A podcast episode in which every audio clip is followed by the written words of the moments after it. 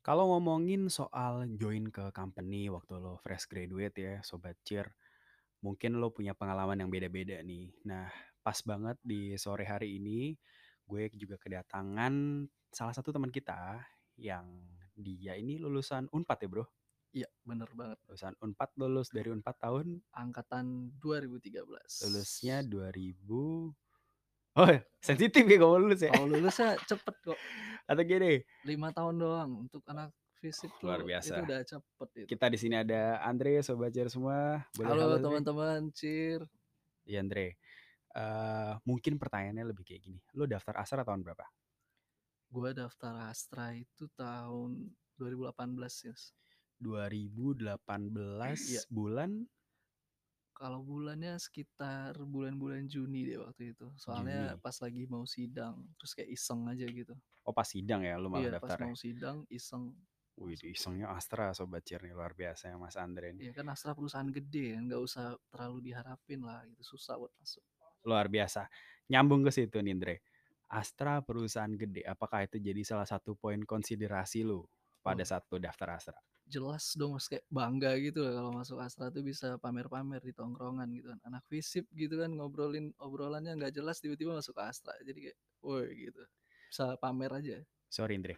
Waktu lu bilang tadi Astra ini gede coba lu definisiin maksudnya tuh Astra gede itu gimana yang akhirnya bikin lu pengen nih oh gue pengen nih daftar ke perusahaan gede ini si Astra ini.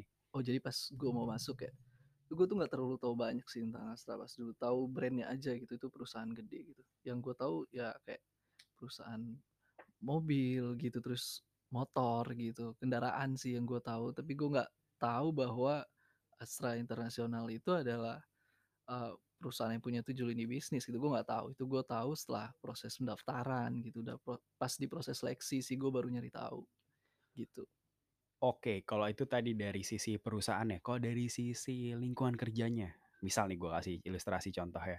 Oh, gue mau kerja di Gojek, kerja di Tokopedia karena gue ngeliat di YouTube, di Instagram itu lingkungan kerja mereka open space, terus working space-nya juga di setting millennials banget. Kalau Astra sebagai tempat yang bakal lo jadiin tempat kerja lo ada nggak yang lo mau atau saat itu wah kayaknya asik nih kerja di sini karena apa Andre? Kalau saat itu sih lebih ke ini ya karena brand gede jadi gue mikirnya kayak oh perusahaan gede gitu pasti menjamin karir gue juga masa depan gue juga gitu dari karir bagus dari penghasilan juga pasti bagus banget gitu. Kalau misalkan lingkungan kerja sih gue udah kebayangnya karena itu apa kendaraan gitu produknya kendaraan ya pasti kayak pabrik gitu gue mikirnya kayak kaku banget. Ternyata I see. bukan gue nggak kerja di pabrik syukurnya gitu. Oke okay. nah menarik nih tadi lu bicara karir lu bicara salary juga ya.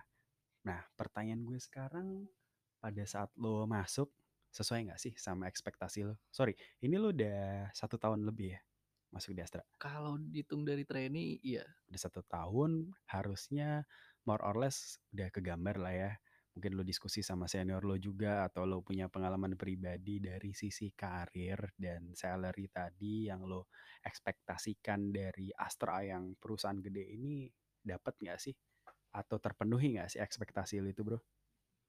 Hmm. Wah mikir nih jawabnya.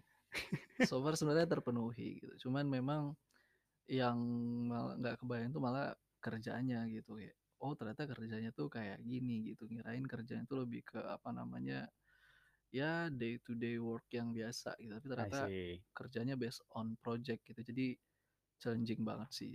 Kalau dibilang sama kayak persepsi gue dulu beberapa poin enggak gitu. Ada yang lebih bagus gitu ada yang masih menurut gue kayak masih kurang lah gitu. Oh menarik nih kalau lo bicara ada yang masih kurang. Emang kalau buat lo ya maksudnya sebagai ya mungkin we consider US millennials juga. Lo menurut lo tempat ideal untuk kerja tuh yang kayak gimana sih?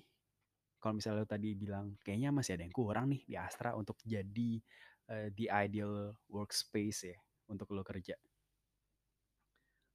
Uh, kalau ideal ya. Kalau ini kan berarti bicaranya apa dari apa yang gue inginkan dong ekspektasiin. Kalau gue sih bicara yang perlu diimprove mungkin jam kerja ya Di Astra tuh Jam kerja, masuk see. jam 7.30 gitu kan, zaman Oke. macet gini tuh, wah itu gila banget sih Flexi hours berarti maksud lo? Iya, gua pengen lebih fleksibel aja sih di jam kerjanya, gue pikir itu perlu di-improve.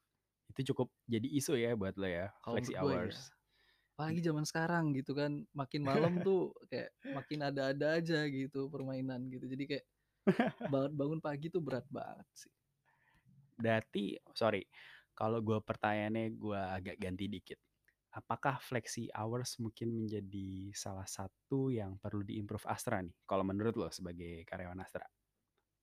Kalau menurut gue iya sih, soalnya gini apalagi gue sekarang kan kerjaannya lebih ke ini ya, ke project base gitu. Jadi lebih fleksibel gitu kerjaannya. Jadi menurut gue ya nggak perlu masuk jam 8 juga, yang penting 8 jam kerjanya terpenuhi gitu. Toh juga so far ngantor kadang bisa sampai malam banget kan, menurut gue gitu. Ini menarik sih pada saat lo bicara flexi hours ya.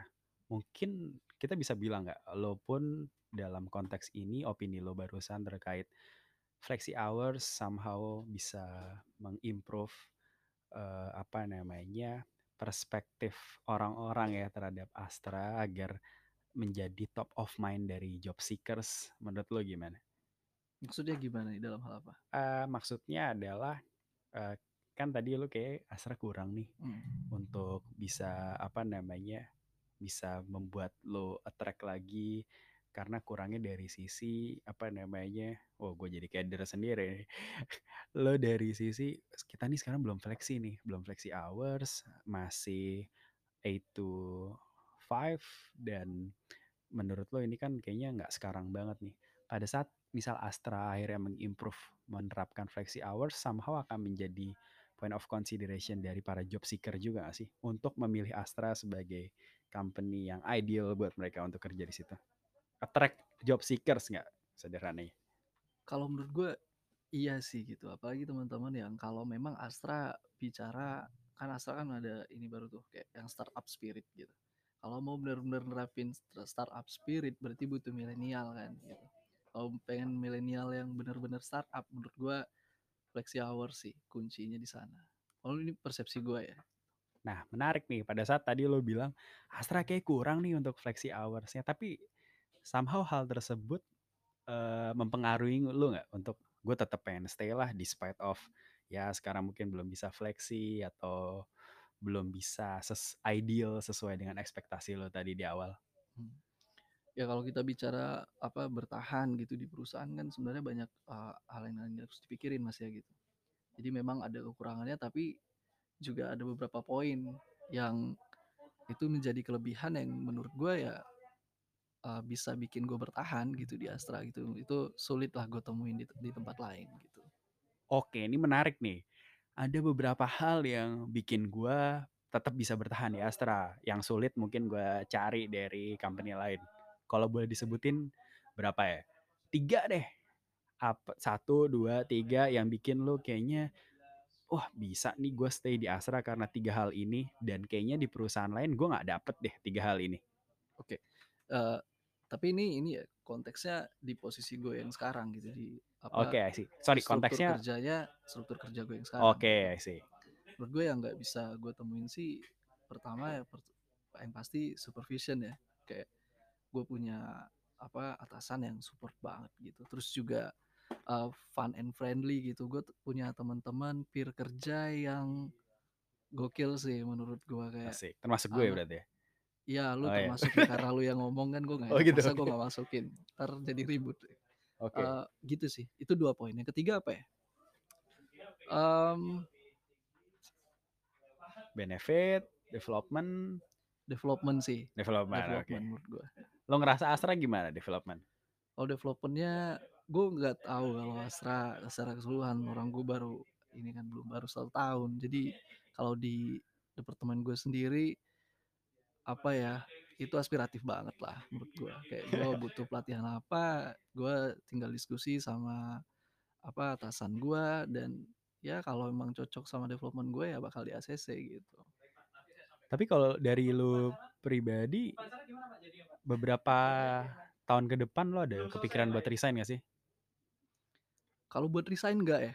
Tapi kalau buat nyobain gitu kayak apa gua tuh bisa keluar nggak atau enggak, ya itu gue pasti nyoba gitu, kayak nyoba kira-kira perusahaan lain mau nerima gue atau enggak, lebih kayak gitu. Tapi kalau mau keluar gue belum kepikiran sih.